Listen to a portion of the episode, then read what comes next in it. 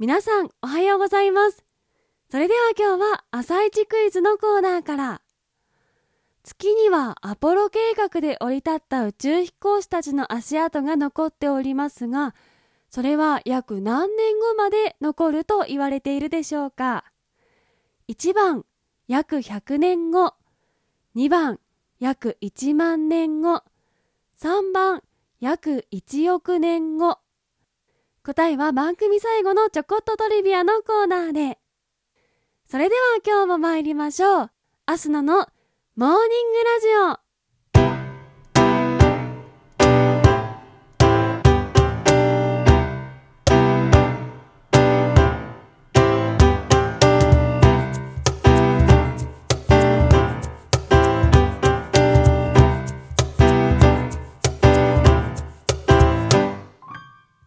めまして皆さんおはようございます。そして本日7月20日火曜日お誕生日のあなたおめでとうございます。この番組はバイオリン弾きのアスナがあなたの今日一日が少しでも楽しくスタートできるようお手伝いをする番組になっております。今日のお天気や一日をワクワク過ごせるお役立ち情報などお話をしてまいります。のでどうぞ最後までお付き合いお願いいたします。それでは今日も早速お天気のコーナーから参りましょう。本日7月20日のお天気です。今日は西日本から北日本では晴れて気温が上がり最高気温は35度前後のところが多いでしょう。熱中症に十分注意をしてください。午後は東日本や東北の山沿いを中心に局地的に雨や雷雨があるでしょう。沖縄や奄美は雷を伴って激しく降る恐れがあります。なお台風6号が23日頃にかけて沖縄地方に接近する見込みです。沖縄では暴風に厳重に警戒し沖縄と奄美では高波に警戒してください。大雨による土砂災害などにも注意が必要です。最高気温先ほどもお伝えいたしました。全国的に35度前後のところが多い予想です。東京都35度の予想となっております。各地熱中症にはご注意ください。それでは次のコーナーに参りましょう。毎日が記念日のコーナー。本日7月20日の記念日はこちら。T シャツの日。月面着陸の日。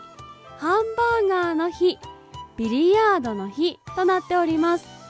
T シャツの日こちらは7月20日は長年海の記念日とされてきたこと。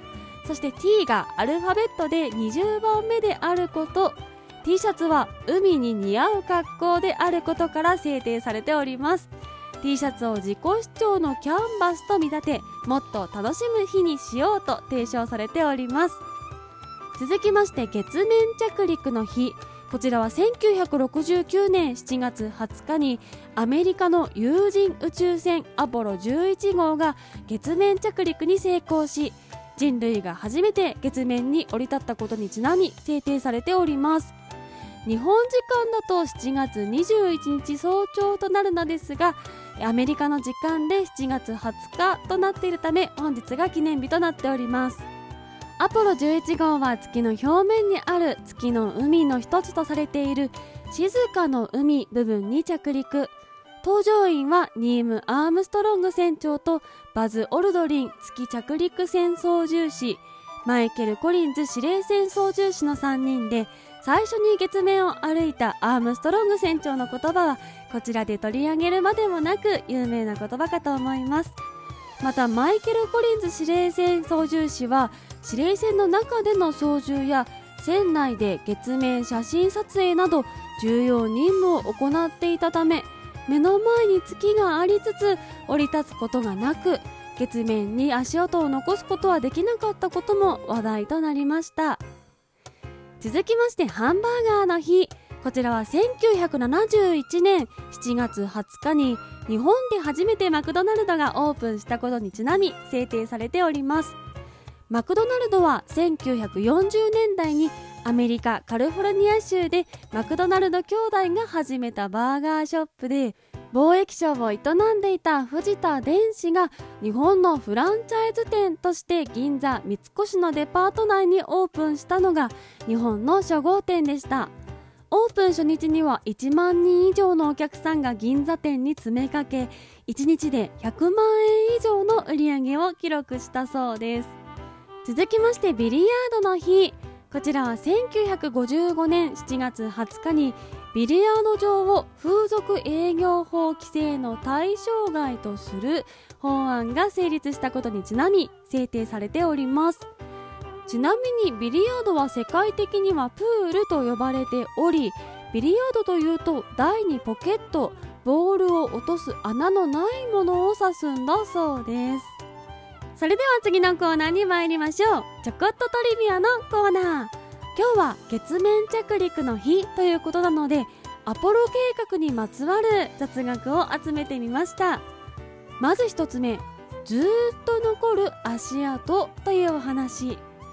アポロ計画で月面に降り立ったアームストロング船長をはじめとした宇宙飛行士たちの足跡。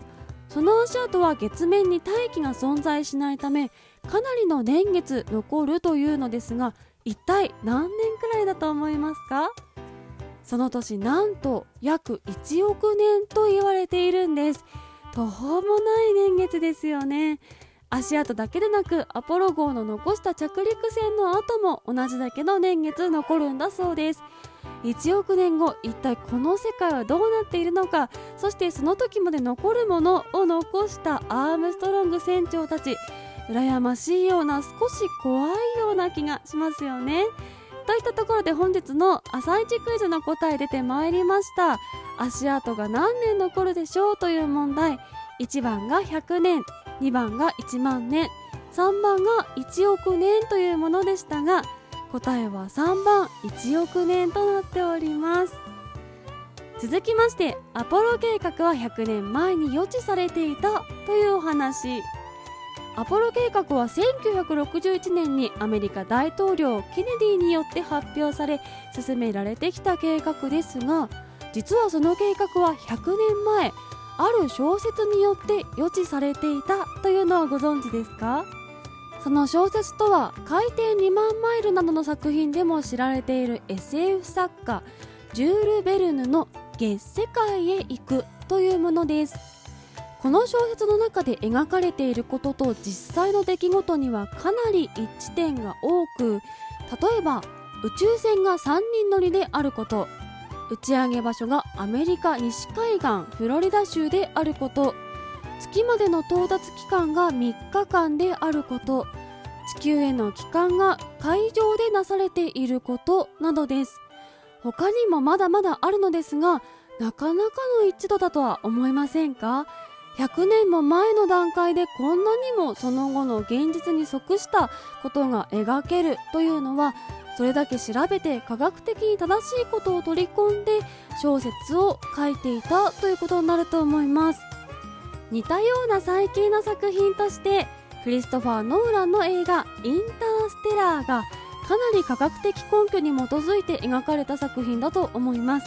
いつかインターステラーも予知していた作品と言われるのかななんて思いました。続きましてアポロ計画を描いた映画というお話。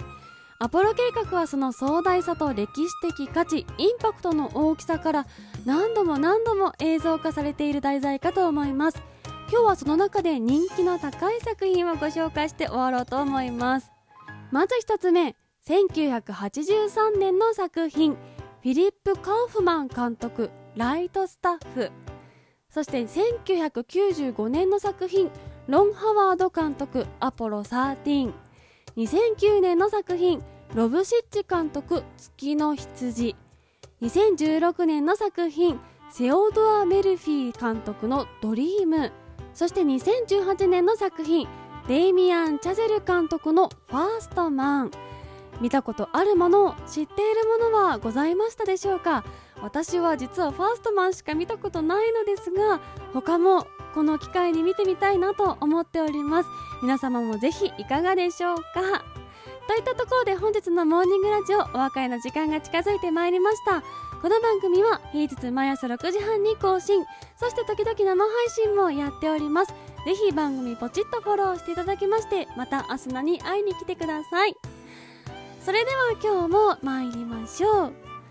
今日も一日笑顔でいってらっしゃい。気をつけてね。